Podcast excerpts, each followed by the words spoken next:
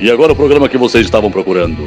Aquele que vai tentar acabar com os mitos, derrubar os assuntos mais sinistros e não vai se desculpar por falar besteira. E se você já escutou algo semelhante em algum lugar, não é pura coincidência. Começa agora o Braçagem Forte com Henrique Buenaventura e Esteban Quito. E aí galera, Estevão da Suricato aqui. Alô, Henrique Boaventura e eu tô quase sem voz. Episódio 33. Introdução à bretanomícia. Olha aí, vamos falar de um assunto que. No último programa falamos de um assunto que o Kitó odiava, que é cerveja, entre aspas, sem prestígio. E hoje a gente vai falar de um assunto que, segundo ele, interessa a ele, que é o nobre, nobre fungo bretão. Mano, verdade. Antes de, de adentrar no, no assunto Bretanomices, uh, tu falou em, em algo que eu odeio e tal. Não é verdade, mano. Mas a ideia evoluiu. Vou levar cinco estilos. Czech Premium Pale Lager, muito prestígio. Irish Head, zero prestígio. Witbier, zero prestígio. Weissbier, zero, menos três prestígio. E American Lager, meu. Vou fazer um American Lager, high maltose e pá. E mandar pro concurso. Vai ser divertido. Quando eu faço uma cerveja, assim, tipo, ah, vamos parar, eu tipo, faço uma IPA, faço uma American Pale Ale, eu mando pro Kitop, olha aí, o que tu acha? Agora ele vai trazer para mim e dizer assim, o que que tu acha? Né? Vai ser engraçado. No mínimo vai ser engraçado. Mas é. Cara, é... desses, desses cinco estilos, eu fiz uma Bohemian Pilsner uma vez. Né? Uma.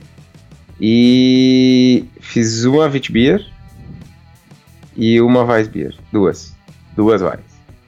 Esse é o total da minha experiência com os estilos citados. Isso há meu, mais de cinco anos atrás. Tem potencial para dar Vai merda. Não, mano. Não, capaz. Vou escutar o Braçagem Forte, né? Tem os episódios aí massa. Vou aprender direitinho, ouvir os mestres lá.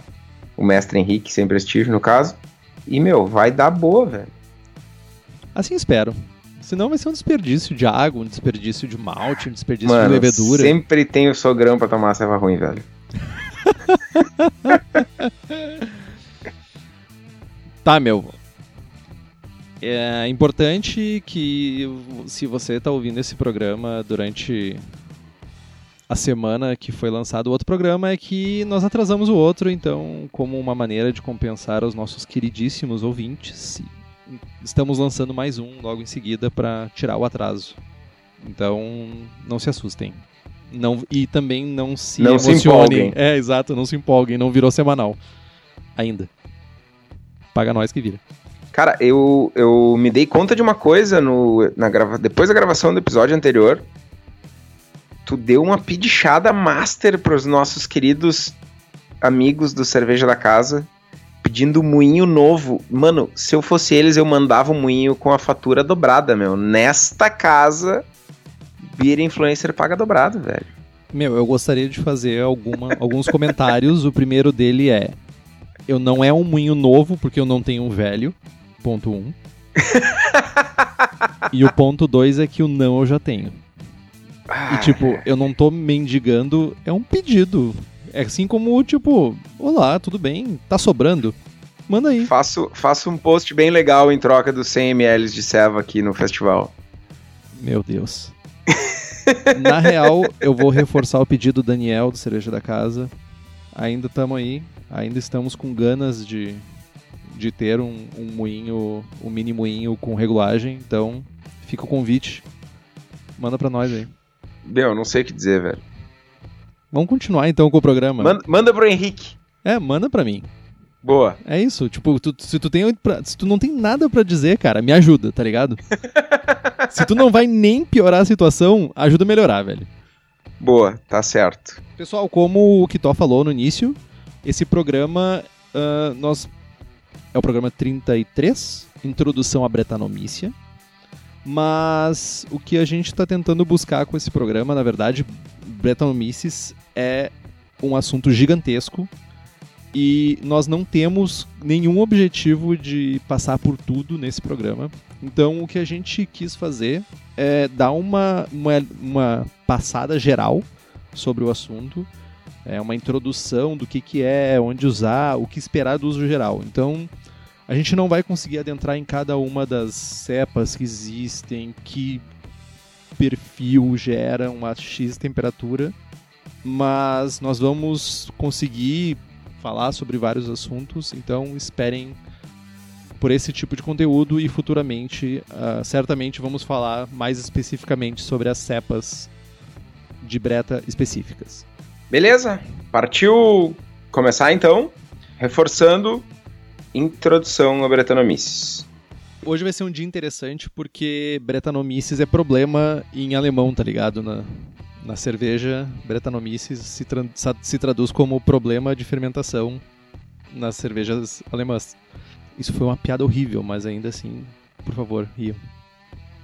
Enfim, como eu ia dizendo, vou ignorar solenemente o Henrique.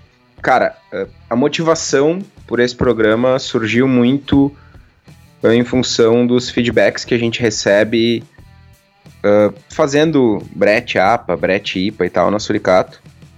Que a galera toma a ceva e tipo, ah, isso aqui não tem Brett. Ah, ou então a galera, aquela coisa, faça um post legal no Instagram, nossa, o perfil de Bretanomices tá muito interessante e tal. Tipo, claramente tu vê que a pessoa não sabe o que tá falando. Enfim.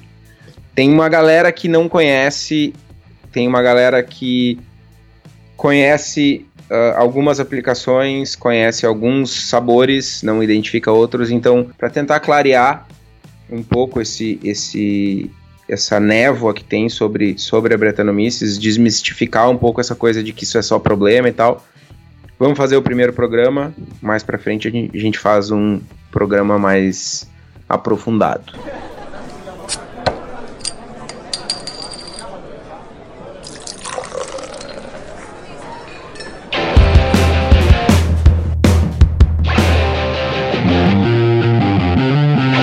Começando com, uma, com o que, que é né, a Bretanomyces ou Bretanomyces, também chamado de Brett ou Breta. É uma palavra em grego para o termo fungo britânico, bretão, no caso, né?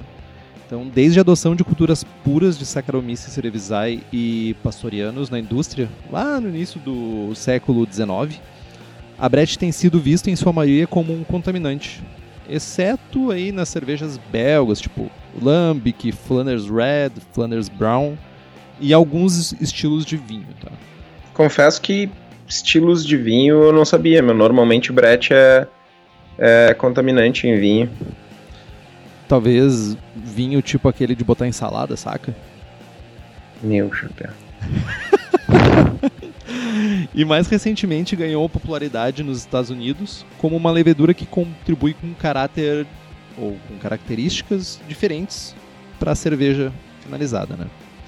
A Brett é comumente encontrada em estruturas de madeiras de cervejarias. Isso inclui fermentadores de madeira, dentro e fora de barris de madeira também. Então pode ser encontrado até 8 milímetros dentro de um. É, é, é, não é uma ripa que se chama aquilo. Eu sei que em inglês é stave, mas tipo, em português seria ripa. o quê? Ripa? Ripa. Ripa. E inclusive algumas cepas uh, consomem celulose da madeira como fonte de alimento. E a Bretanomyces também ocorre naturalmente nas cascas de frutas e em frutas apodrecendo.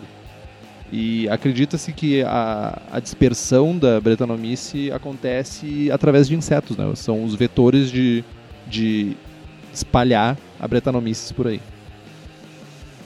Tá, beleza. Muito bem. Sabemos o que é do que se alimentam, não sei o que, tudo aqui no Globo Repórter, mas, tipo, qual é o impacto disso na cerveja? Cara, normalmente a Brett, em, em situações de contaminação ou em situações do uso mais comum, que é nas, nas Blambics e tal, ela vai trazer aroma e sabor de celeiro, de estábulo, de couro molhado, de suor de cavalo, outras outros de escritores menos mais nobres, ah, terroso, condimentado, rústico. Rústico é lindo, né? Nossa, um aroma Defina rústico. rústico. É, meu, cavalo suado. Enfim, mas além disso ela produz diversos ésteres. Diversos. E ésteres que a Saccharomyces não produz. Outra coisa que ela tem como característica, ela forma película durante a fermentação. Então, se vocês entrarem no Google e botarem, pesquisarem como, sei lá, película de Brettanomyces ou traduzir isso para inglês e botarem nas imagens lá, vocês vão ver umas películas lindas, maravilhosas, muito massa. Já pode fazer pergunta, porque hoje a pergunta vem daqui, né? Pode, pode fazer pergunta. Não faz pergunta difícil aí, porque é, é introdução, né, mano? Me defendi bem aí. É, boa. uh, no, num tweet, numa, numa frase simples, num, num comentário de Instagram, por que que forma a película?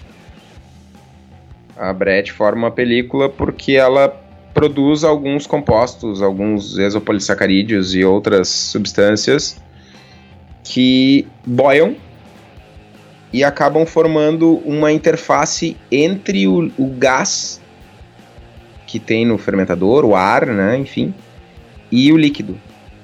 E a galera fala, ah, a Brett faz a película para se proteger do oxigênio. Não é bem isso. Durante o processo metabólico dela, ela, gera essa, esses compostos e aí essa rede acaba arrastando células vivas, células mortas para a superfície do líquido e isso acaba servindo como um protetor. A natureza é sábia, é isso, na verdade, né? Ela, ela, não, fa ela não faz a, a película para se proteger do oxigênio, mas isso acaba, ten acaba tendo esse efeito. Né? A película forma. Uh, uh, ela bloqueia a troca gasosa e até por isso uh, o pessoal que faz fermentação de sours e tal, de, de cervejas wild, acaba evitando o rompimento da película e tal para evitar o, o, contato do oxigênio com o mosto, com a cerveja, porque a Brett, como a gente vai ver logo a seguir, ela metaboliza álcool em ácido acético na presença de oxigênio. Essa, depois do exosacarídeo, eu já, meu cérebro já virou para isso virou avançado Brettanomyces, tá ligado? Tipo, né? Bom, é. vamos, vamos adiante, vamos adiante. Uh, ela tem células menores e que floculam menos, é, é um, uma levedura que não está apta à floculação. E isso acaba, no caso da, do, das células menores, acaba gerando uma dificuldade de sanitização. A gente vai ver que muito do temor das cervejarias de contaminação de cervejas com Brettanomyces vem dessa dificuldade de sanitização, que o tamanho da célula influencia, né? A Brett consome açúcares mais variados também, fermenta glicose e muitas fermentam sacarose, frutose, maltose mas elas fermentam esses açúcares num ritmo menor, numa velocidade menor. Algumas cepas ainda fermentam galactose, etanol, ácido acético, meu, é um monstrinho, fermenta quase tudo. Come até os cantos do fermentador. Exatamente. Ela também por causa disso é menos previsível em termos de impacto no sabor, né? Não é não é usado há tanto tempo, não tem um, uma literatura brutal, enfim, a gente ainda está aprendendo muita coisa sobre Brett. Isso é uma parte interessante que dentro, da, dentro da, das pesquisas que a gente fez, básicas para o programa, mas a boa parte dos, dos achados que tem sempre tem um disclaimer assim, tipo, requer mais estudos, requer mais experimentos, cepa ainda desconhecida, resultados ainda preliminares. E cara, nós temos pelo menos aí, sei lá, 5, 6 anos, talvez 10 anos de cervejarias utilizando já Brett para fazer cervejas comerciais, inclusive, sem ser as lambics, que já tem, sei lá, seus séculos. Mas ainda assim é uma área cinza. Isso é bem interessante, porque tem muito a ser estudado e muito a ser descoberto ainda sobre Brett. Então, espere para os próximos anos muita coisa aparecendo. Pois é. Uh, seguindo então. Outra característica da Brett, ela tem a capacidade de fermentar eternamente. Eternamente é forte, mas o que, que acaba acontecendo? Ela, tá, ela não está adaptada à floculação, então ela continua em suspensão e ela tem a capacidade de quebrar açúcares maiores. Então, cara, terminou os, terminaram os açúcares simples no mosto e tal, a célula tá por ali na meiuca, não tem que comer, ela vai lá e pá, joga um composto no mosto ou na cerveja que vai quebrar um, um, um polissacarídeo ali, vai quebrar um, uma dextrina em açúcares menores e ela tem alimento de novo. Então, muitas cervejas continuam atenuando, mesmo depois de prontas, mesmo depois de não ter mais açúcar fermentável, porque a brete está ali e está quebrando essas dextrinas. Lembrando que floculação é a habilidade que o, o fungo, ou no caso nossa levedura, né, tem de formar uh, uma massa mais pesada e de ir para o fundo e sair de suspensão. Exato. Uh, além disso, ela consegue sobreviver por longos períodos em ambientes com pouquíssimos nutrientes. Então a gente vai vendo que cada característica nova que a gente descobre aqui é, é, contribui para a sobrevivência e contribui para um, um caráter de, de se tiver em, se tiver no mosto, se tiver na garrafa de cerveja, ela vai continuar viva, vai gerar sabor, vai gerar contaminação e justamente por isso a galera tem muito medo, né? Além disso, ela converte etanol em ácido acético na presença de oxigênio, o que normalmente é um problema, salvo alguns estilos bem específicos. E ela tem uma faixa de fermentação mais ampla também, ela fermenta bem de 22 a 32 graus. Então, cara, ela fica em suspensão, ela fermenta numa faixa de temperatura maior, ela come quase tudo. Uh, se não tem que comer, ela degrada a dextrina para poder comer, consegue sobreviver sem, sem nutriente, cara. É, é, é o levedura do capiroto, velho. Meu, a, a Bretanomices, cara, pelo que eu tô vendo, é, quando acabar o mundo, vai sobrar barata e Bretanomices, cara. É isso, cara. Eu, eu tô vendo, assim, tipo, um cenário pós-apocalíptico, assim, as baratas caminhando e tal, e Bretanomices fermentando do lado, tá ligado? É isso que eu tô vendo, já. É incrível a capacidade de, de adaptação e de sobrevivência que tem da, da Brett. Mas falando sobre variedades, né? Tem uma gama enorme e só aumenta, mas nós temos algumas cepas que são as mais conhecidas, mais estudadas, mesmo com pouco estudo, são as que têm mais uh, material sobre elas. Então nós temos Brettanomyces anomalus, a Brettanomyces bruxelensis, que também pode ser conhecida por aí como intermédios ou lâmbicos, a Custercianus, a Nanus e a Nardenensis. Tem alguma coisa para falar especificamente sobre alguma delas, alguma coisa assim? Imagino que, que provavelmente toque um, uma campainha na cabeça das pessoas e alâmbicos. É, cara, na real, assim, uh, isso são espécies diferentes, né? Dentro de cada espécie a gente tem uh, diversas cepas. Tipo, Saccharomyces é uma espécie, Saccharomyces cerevisiae é uma, tipo, fermento ale. Saccharomyces pastorianus é outra, fermento lager. Normalmente as cepas que a gente tem acesso são Brettanomyces bruxelensis e aí tem N cepas, né? Muitas dessas, algumas dessas cepas que o dessas espécies, desculpa, que o Henrique citou, uh, não tem disponível comercialmente, ou foram pouco testadas, ou é um negócio que foi descoberto tipo ano passado. É muito, muito recente. Falando um pouquinho do ambiente, né? Uh, que a Brett está presente, ela a gente já falou, ela é, ela é, extremamente tolerante a condições difíceis de sobrevivência, coisa. Geralmente a gente tem uma visão de Saccharomyces, por exemplo, tanto a Cerevisiae quanto Pasteurianos, que precisa ter um mosto com nutrientes, precisa ter um mosto com açúcares fermentáveis, precisa ter todo um cuidado, faixa de temperatura, pH, tudo muito cuidadoso para ter uma fermentação saudável, ter uma fermentação que não vai resultar em off flavors, né? E a gente, quando a gente muda, quando a gente muda para o mundo de Brett, aqui a gente já tem de cara algumas características que ela suporta que já fazem a gente repensar o nosso processo. Né? Ela tem uma alta tolerância a álcool, até 15% de ABV. Se a gente for pensar que a maioria das. A maioria. A grande maioria das, das cepas de Saccharomyces, por exemplo, tem uma tolerância de 9%, 8 a 9%, é a média. Lógico, tem algumas que suportam muito mais, mas a média é 9. Ela suporta um pH de até 2, cara. pH de 2 é tomar um copo de ácido lático, é muito baixo. Ela também uh, aceita um ambiente com baixos níveis de nitrogênio dissolvido. Ela vai funcionar em uma quantidade limitada de oxigênio. Ela é mais tolerante a mudanças de pH e de temperatura. Se a gente for pensar novamente, fazendo um comparativo com Saccharomyces, se tu tem uma faixa, se tu está fermentando em uma temperatura e tu acaba por algum motivo baixando demais a temperatura, a célula já pode entrar em dormência. Se tu aumenta demais a temperatura, ela já vai expressar muito mais off flavors ou características que tu não quer na cerveja. Ela também forma películas que, conforme o Kitó explicou anteriormente, surgem na interferência entre o gás e o líquido e é composto, composta basicamente de células vivas e mortas, além de uma matriz de proteína extracelular e carboidratos. E como eu falei antes, a temperatura de fermentação dela é bem ampla, fermenta, consegue fermentar, tipo, a faixa ótima de fermentação, ou ideal de fermentação, é entre 22 e 32 graus, com mesmas proporções de ésteres, álcoois e fenóis do que se tu fermentar entre 22 ou em 32.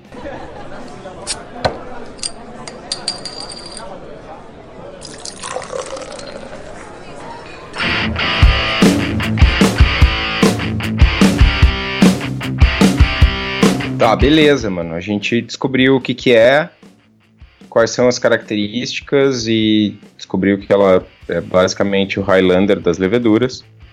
Mas a galera tá se perguntando como usar, como utilizar, quais são os impactos na fermentação. Pode utilizar de duas maneiras. A mais clássica, a mais usual, é utilizar a brete na fermentação secundária. Então, a gente vai fazer uma fermentação primária com Saccharomyces, depois que a fermentação estiver concluída, a gente vai adicionar brete. A gente vai gerar uma gama muito grande de aromas e sabores, que vão ser estábulo, celeiro, rústico, terroso, não sei o que, que a gente... Um, um, outro descritor que é usado nos Estados Unidos para esses aromas e sabores é, é funk, chama de funk. Então, quando a gente fala funk, a gente está lembrando de aroma de brete em fermentação secundária que se vocês nunca provaram, vão no supermercado, vão na bottle shop mais próxima de vocês, comprem uma garrafa de Orval, Sim. a trapista belga, e tomem. Esse é o cheiro de brete. Ou vocês vão lá direto na, na abadia do Orval e façam um, um tasting com uma Orval de um ano e de duas semanas. Baita experiência. Desculpa Sim. pelo momento babaca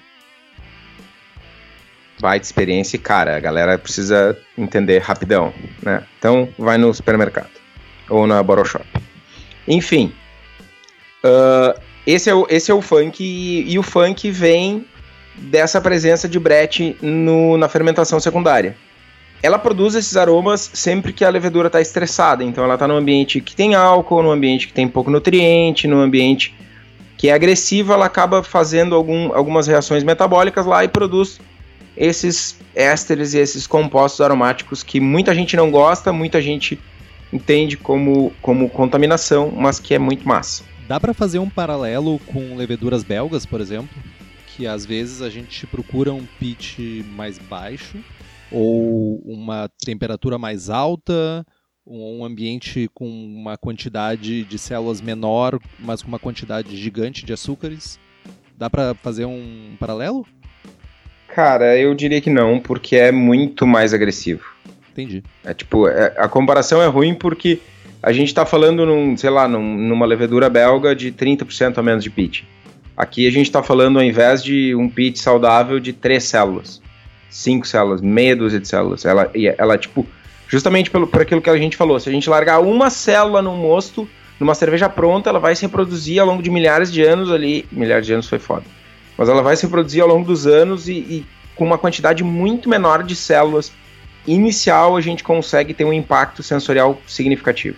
Depois... E é tipo dezenas de vezes menor. Depois de tu falar milhares de anos, eu fiquei pensando em comprar uma ânfora no supermercado, tá ligado?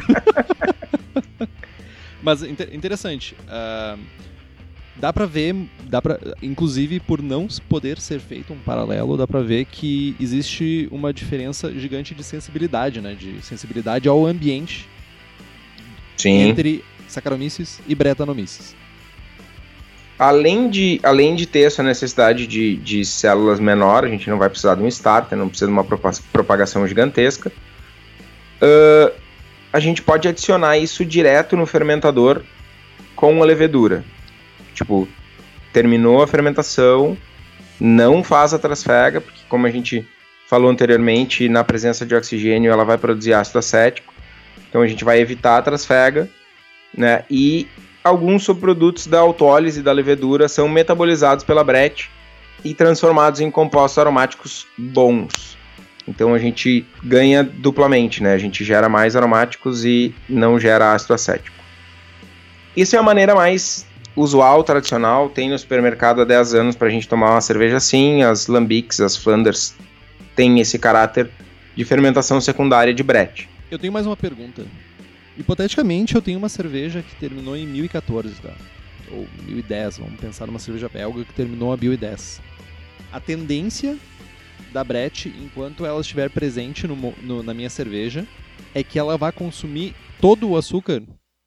Tipo, sem, se a gente tirar a variável tempo da história, a tendência é que ela consuma, consuma, consuma até terminar o açúcar. Ou tem algumas Bretts que vão. que tem, tipo, alguma limitação de consumo de açúcar? Cara, uh, falar em absolutos é sempre ruim, né? Mas a tendência é que sim, né? Ela vai consumir todo o açúcar simples e vai ela vai consumir todo o açúcar simples e uma vez que os açúcares simples terminarem, ela vai começar a degradar dextrinas e consumir dextrinas. Uh, algumas cepas têm uma habilidade maior ou menor de, de fazer esse, esse metabolismo, e aí varia bastante de cepa para cepa. Mas o, o, o interessante é o seguinte: mesmo com uma baixa pouco significativa na FG da selva, tu já vai ter um impacto sensorial muito grande. Então a tua selva que saiu de 1010, ela vai chegar a 1008 e ela vai ter um caráter significativo de brete já. Ela, ela precisa de, de um, uma redução baixa na FG para uh, gerar um impacto sensorial grande. Como, como curiosidade, uh, a Orval, em alguns países próximos da Bélgica, ela é rotulada com 6,2 de álcool, se eu não estou enganado. E nos Estados Unidos ou no Brasil, ela é rotulada com 6,9, alguma coisa assim.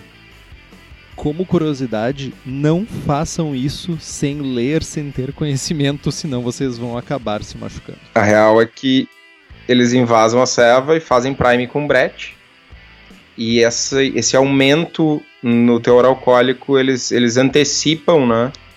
Porque a selva vai demorar, sei lá, meses para chegar no atravessar o oceano e a alfândega e o caceta. Então ela vai continuar refermentando, ela vai ter um aumento de teor alcoólico e os caras antecipam isso no rótulo, já prevendo esse efeito da brete na, na garrafa.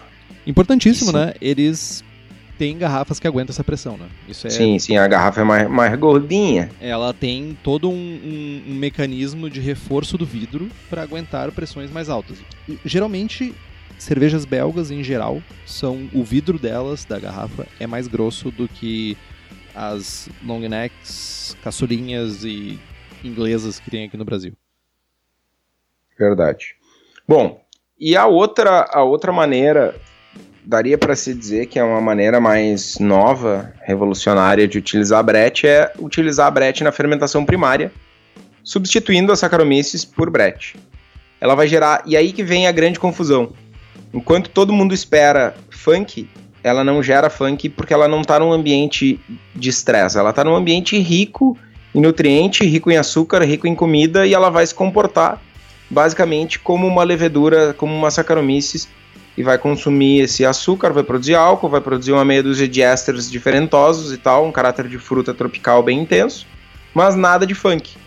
E aí vai o Henrique lá e toma a chupa essa manga, que é a bretipa da Suricato, e nossa, não tem funk. Sim, não tem funk, porque não tem que ter. Porque ela não a tava estressada. Fica... Ela tava no, ah. no baile de debutante da Bretanomices ali, cara, tipo, dançando loucamente. Tipo, é o, o, a noite dela, tá ligado? Baile é de debutante, velho. Tu é velho, né, mano? Porra, Somos né? velhos. Fala por ti, meu. Enfim, é. Eu ainda tenho cabelo.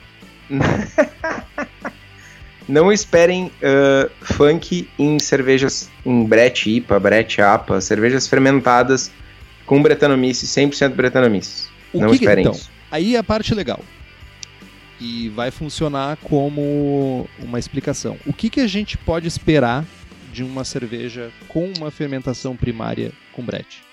Tá, o que, que a gente pode. De, eu sei que vai depender muito da, da espécie, vai depender muito da cepa, mas tipo, tem algum guideline assim? Eu espero encontrar X? De maneira geral, a gente vai ter um perfil intenso de ésteres, lembrando fruta madura, fruta tropical, manga, pêssego, néspera, e aí algumas cepas, tipo a Brettanomyces clausene, com um pouquinho de ácido lático, ela vai produzir um éster que lembra abacaxi. Então é, é sempre fruta.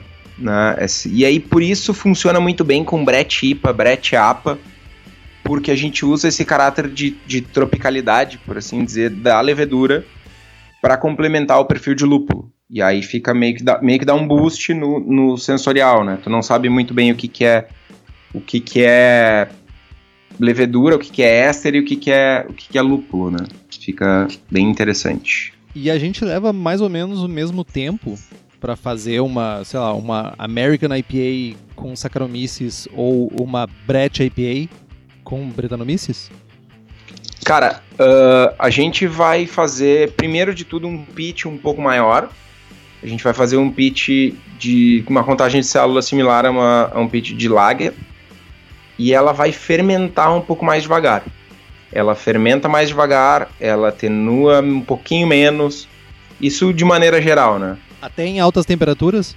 Sim, fermenta mais devagar, atenua mais devagar e algumas bretas elas não conseguem fermentar tudo. Então, no, num período de fermentação normal, né? Tá, pode chegar a 30 dias aí uma fermentação. Se a fermentação ocorrer muito rápido, é possível que a cultura ou, ou, ou o inóculo, enfim, tenha sido contaminado por Saccharomyces. Ah, fiz uma brete IPA, fermentou em dois dias. Mano, tem boi na linha, tem brete. Cara, é, é, essa é a melhor parte. Em toda, em toda a nossa história uh, como cervejeiros, bem entre aspas, né? Padrão, fazendo cervejas, ales, fazendo lagers. Tipo, a gente diz, não, mas isso aqui tá com caráter de contaminação, tá com brete, tá com lacto, tá com uma coisa. Aqui, Saccharomyces é contaminação, é cara. Contaminação, Imagina isso, claro. cara. É muito, é muito essa, essa mudança de paradigma é, é muito interessante e só a cerveja mesmo para prover isso pra gente.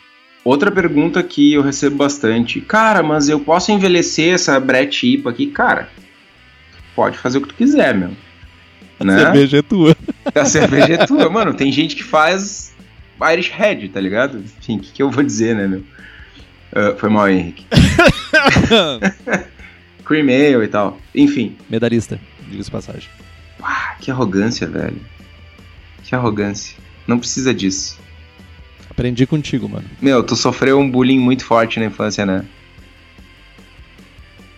Toquei num assunto delicado, foi mal aí. Vamos falar de ceva. Normalmente essas cervejas são lupuladas. E, cara, não faz muito sentido envelhecer uma IPA, né? Não, não faz muito sentido. Vou fazer uma ceva lupulada, gastar 400 mil reais com lúpulos caros e hypados e não sei o que, e, tipo, bottle aging, tá ligado?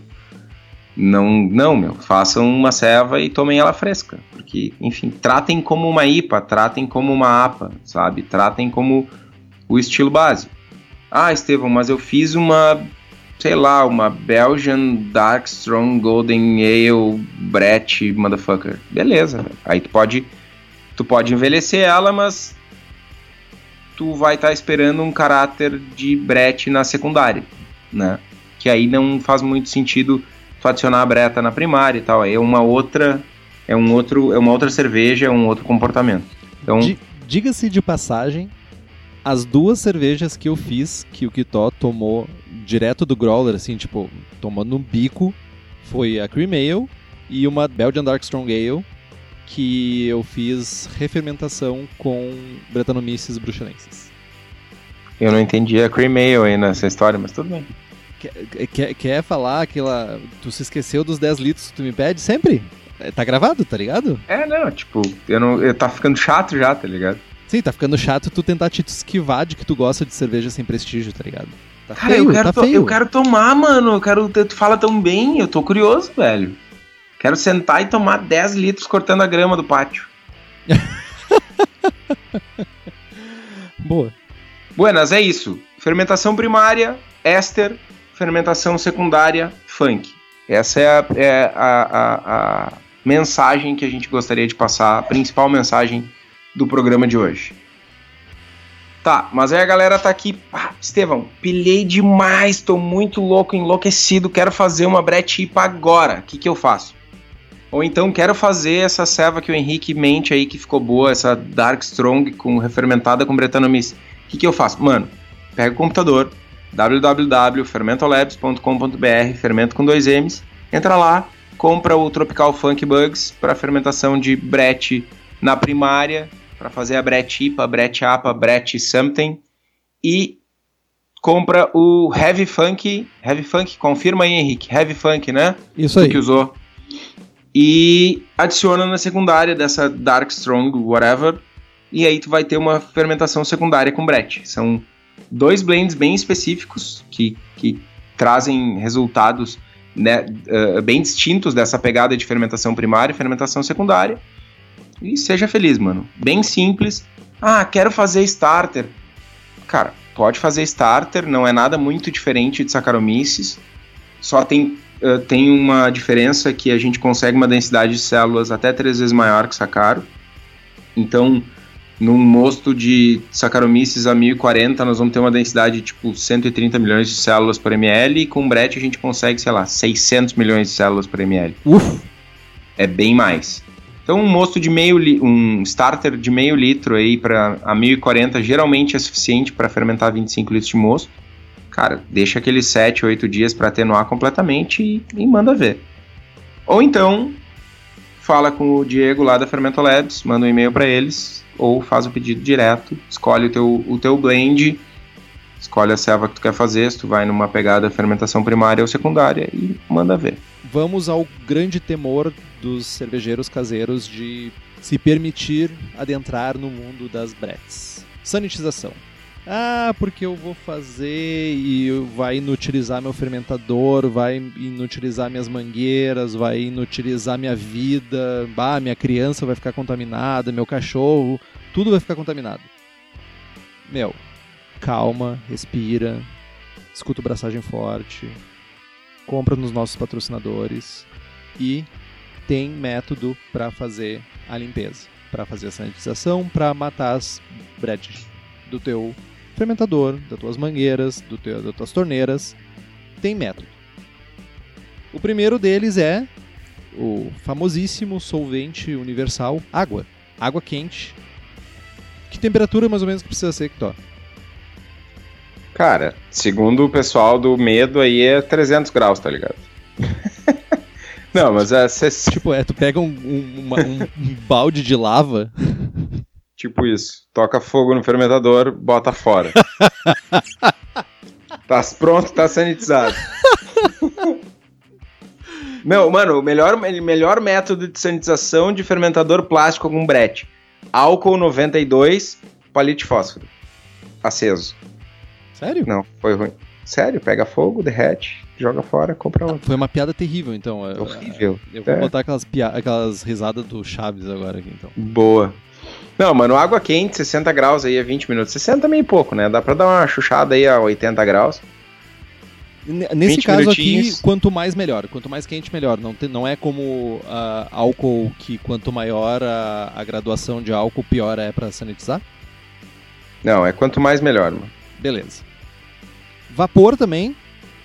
Uh, vapor vai estar, tá, sei lá, 120 graus, 130 graus. Você pode pegar aquele vaporeto ou aquele esquema, aquele maquinário que você comprou para passar a roupa no cabide e você pode usar para sanitizar seu fermentador também. Cara, eu tenho um alerta muito forte para fazer. Eu vi uma vez um rapaz, um nobre confrade associado da Serva Gaúcha, sanitizando garrafas com um vaporeto desses pistolinha mini session e tal. um Session Vaporeto. Session Vaporeto é ótimo. Cara, eu achei aquilo de uma genialidade absurda. Mano, era lindo. A garrafa saía, meu, trincando de quente. Bah, não, nada sobrevivia ali dentro. O que, que eu fiz? Fui lá e comprei um no mesmo dia. Mano, cheguei em casa, tipo, na terceira garrafa estourou uma garrafa na minha mão. Óbvio que o retardado mental aqui não tinha se dado conta que, meu, aquilo esquenta e vidro de garrafa não é, não é borosilicato, né? Parabéns! Não façam isso. Não utilizem vapor em garrafas, por favor. Eu acho Não que tem maneiras de fazer isso, mas eu acho que não vale a pena a exposição ao risco, saca? Não, não, não usem vapor em garrafas. Usa vapor no fermentador plástico, usa na mangueira, usa na mão do amiguinho. Opa, não, também não. Mas não, não usem em garrafas, por favor. Beleza. Dada a Para os mensagem. nossos, pros nossos cervejeiros caseiros, ah, aquele cara que tem um equipamento de 200 mil na sacada, que eu sei que tem, tu tá aí ouvindo, um abraço pra ti. Mano, ozônio. Continua ouvindo, compra uma maquininha de ozônio, mano. E apoia É a gente lá no Apoia-se com, com o plano mais caro, só pra deixar claro. Ozônio é massa, mas, cara, muita cervejaria não tem. Que dirá cervejeiro caseiro, né, velho? Meu, nem a atmosfera tem ozônio mais, tá ligado? Já tá acabando, já tá falhando, já tá toda furada. Imagina. Ah, piada. desculpa. Bom, outro- outros métodos de sanitização. Cara, tem o método Kitó de sanitização, já falamos aqui, vou repetir.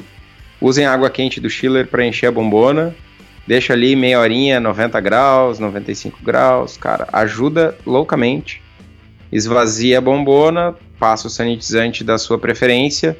Ah, Estevão, não sei onde comprar o sanitizante, o que que eu faço? Mano, www.cervejadacasa.com Fala com o pessoal, entra lá, compra peracético, compra álcool 70, compra iodofor, escolhe o sanitizante que tu quiser, faz a solução, faz a diluição, usa o sanitizante depois de passar água quente na bombona. Beleza? Lembrando que para quem tá na- em Porto Alegre, região metropolitana, Cerveja da Casa tem loja física, fica na rua Paracatu 220. Bah, essa aí eu falei de. Não li. Falei de, de cabeça, mano. Bairro Igara, em Canoas. Então, passem lá, deem uma conversada com o pessoal, compra o seu sanitizante, aproveita, já compra o moinho, aquele moinho, ou compra o insumo para Serva Nova. Beleza? Falando em livros, então, alguns livros pra quem quer se aprofundar mais e já quando fizermos o próximo programa avançado sobre Bretanomices estar mais a par do que nós vamos falar.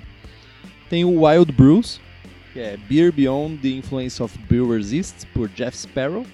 Ah, e o American Sour Beers, que é escrito pelo Michael Tonsmeyer, que é o famosíssimo Mad Fermentationist. O Michael Tonsmeyer, ele tem um conteúdo muito legal e muitas experiências lá no blog dele, que é o madfermentationist.com. Ele faz experiência direto com Brett IPA, e isso com ele isola algumas ah, cepas de Brett, faz experiências de fermentação, é bem legal. E de certa forma ele refletiu isso no livro dele também, né? Então tem uma, uma cacetada de coisa Pra quem tá querendo começar, pra quem tá querendo aprofundar, pra quem tá querendo expandir as suas criações, então são dois livros bem bons pra ter na sua biblioteca. Caso não tenha ficado claro, a gente tem uma admiração muito grande pelo Michael e pelo, pelo Scott Janish. E pelo Jamil e pelo John Palmer. Tá, sim, isso é óbvio, né? Mas ah, Mi- o, o Michael e o Scott tem, abriram uma cervejaria juntos, a Sapwood Cellars. É bem massa o material deles. Os caras têm umas- uns experimentos bem legais e, enfim, a produção de conteúdo deles é fantástica. Os caras são. Eles Foda. lançaram um vídeo no YouTube que é fazendo a mesma receita num equipamento de 150 mil dólares e num equipamento de 1.500 dólares. É bem, bem legal pra ver, pra galera que quer ter essa visão, ah, como é que é o mundo de cervejeiro profissional, cervejeiro comercial, e ele faz essa pegada de fazer a mesma receita e depois ele faz a fermentação, faz a análise sensorial da mesma cerveja com os mesmos ingredientes, lógico, proporções completamente diferentes, mas é bem legal. E não é um livro, mas é uma fonte de recurso gigantesca, infinita e infindável, que é o Milk the Funk, que é um excelente site para quem quer saber mais sobre bitinhos para sua cerveja. É um a galera contribui loucamente, muitos uh, estudiosos, muitos pesquisadores colocando conteúdo lá. Vale muito a pena dar uma pesquisada e ver o que, tem de conteúdo lá. É milkthefunk.com e é isso.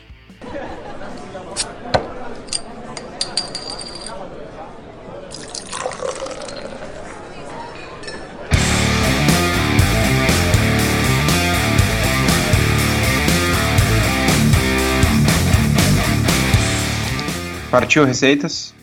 Partiu tua receita. Cara, cadê a receita da Belgian Dark Strong Brett Rock Festival Music Concert in the Woods? Faz uma Belgian Dark Strong Ale e toca Brett e é isso. Fim do programa. Eu esperava mais de ti. Imagina fuder. Pega qualquer cerveja e toca Brett. Fim do programa. Cara, não vou dizer que eu nunca fiz isso com alguma Imperial Stout que não tenha ficado do jeito que eu queria. Né? Né? Bom, vamos lá. Então, receita do Kitó. Na verdade, receita da Suri. Chupa essa manga Bretipa. OG 1054. FG 1010. Cor mais ou menos uns 8 SRM. Uh, mais ou menos 65 IBUs. 70% de eficiência, 60 minutos de fervura, 6 e um pouquinho de álcool. O grist é 60% malte pale, 25% trigo maltado, 15% aveia em flocos. Lupulagem 100% citra, 35 IBUs a 15 minutos, 15 IBUs a 10 minutos e 15 IBUs a 5 minutos. A mostura é infusão simples a 69 graus por 60 minutos. Fermentação com Brett Clausene ou com o Tropical Funk Bugs. Fermenta 22, no terceiro dia deixa subir livremente para 25 graus. Faz um dry hopping de 5 gramas por litro por dois dias, também 100% citra. Manda para o frio, faz mais um dry hoppingzinho maroto ali, uns 3, 4 gramas por litro. Manda para o post-mix, seja feliz. Tem duas coisas aqui que eu acho legal de perguntar, legais na verdade de perguntar, que é a primeira delas é alta mostura, né? Sim. Sendo que é uma fermentação uh, 100% brete e primária de brete, eu achei interessante ser uma mostura alta, sendo que tipo, ok, teoricamente vai conseguir consumir bastante açúcares, mas tu tá gerando bastante açúcares uh, eu, eu, imagino que tu tá buscando gerar açúcares que a, de alguma forma a Brett não vai consumir, né? Exatamente. Uh, a Brett não produz glicerol, né? Isso é uma coisa que a gente falhou miseravelmente em mencionar ante anteriormente. E, na moral, o que acontece é que ela, mesmo atenuando num nível similar a Sakaro, a Seva vai ter uma sensação de corpo mais baixa. Então eu mostura uma temperatura um pouquinho mais alta para dificultar um pouco ter alguns açúcares que ela não vai fermentar, algumas dextrinas, justamente para dar essa, esse, essa presença de corpo, não ficar uma serva com aquele caráter uh, brutipa, aguado e tal. Outra coisa uh, interessante é subir no terceiro dia para 25. Algumas pessoas podem ver isso como uma, um descanso de diacetil, alguma coisa assim. Cara, a gente já tá fermentando a 22, tá ligado? É tipo, cara, ela, como a gente mencionou antes, ela fermenta bem entre 22 e, e, e 32. O subir é simplesmente libera o tique e deixa subir. Desliga a geladeira. É, e tipo, vai. E vai. Vai, saca? cavalo. Eu faço isso com, com Saison, só que, tipo, eu começo em 25, deixo subir até 30 e tal, dá um caráter dá uma produção de éster diferentosa, assim. Mas não é nada. Não tem problema não fermentar, não deixar subir e fermentar 100% a 22. Não, não traz grandes. Massa, impactos. massa. Acho que foi super importante pontuar essas coisas, porque eu imagino que várias pessoas vão querer fazer receitas com Brett. E esses pontos são importantes das pessoas considerarem para suas receitas. Boa! É isso então? É isso então. A receita do Henrique, lembrando, peguem uma Belgian Dark Strong, joguem Brett e esperem. Quantos meses? Um mês. Pelo menos isso, né? Um mês. Um mês ela já tinha um caráter bem legal de Brett. Mas eu deixei totalmente ao relento, tipo, sem controle de temperatura. Vai brete, vai cavalo. Vai brete, vai cavalo, é ótimo. Mano. Suor de cavalo, no caso. Suor de cavalo. Mas daí tem, pra dar suor de cavalo tem que deixar o cavalo correr, né, meu? Meu chapéu. Só Meu, vamos boa. acabar o programa antes que venha mais uma piada ruim. Vamos acabar o programa antes que acabe minha paciência. Bora. Então, pessoal, se vocês querem um programa. imagino. Na verdade, eu não vou perguntar, porque quem decide no final das contas somos nós, né? Mas se vocês quiserem saber mais sobre algum assunto específico de Brett que vai ser abordado no programa avançado, manda pra nós. Compra os livros que estão no post, nós ganhamos uma porcentagem, tu não gasta um centavo a mais por isso. Compre com os nossos patrocinadores, eles estão pagando para vocês não ter que pagar pelos programas.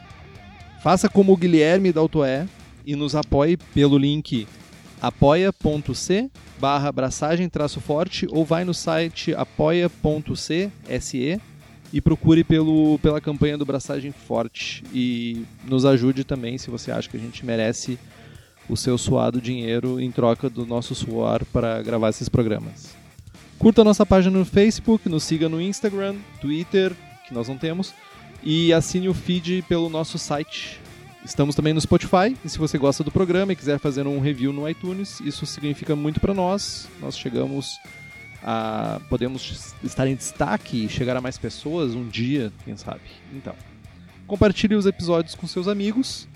Tem dúvidas, sugestões de pauta, críticas? E-mail para contato arroba Braçagem Forte ou mande uma mensagem para nós no Facebook. E se você quiser comprar uma camiseta do Braçagem Forte, pode usar o mesmo e-mail para pedir uma para nós. É isso então? Cara, tô feliz. Que bom, meu. Acabou o programa, não vou ouvir tuas piadas mais. Então tá, meu. Até o próximo programa com mais piadas ruins por Henrique Boaventura. Valeu, galera. Abraçagem forte. Braçagem forte.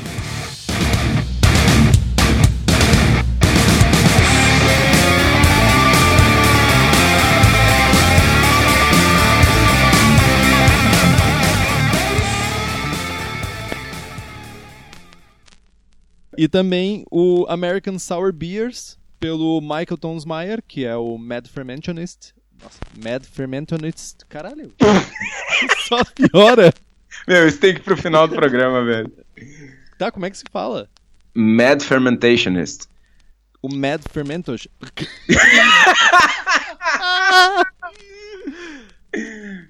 Mad Fermentationist. Isso.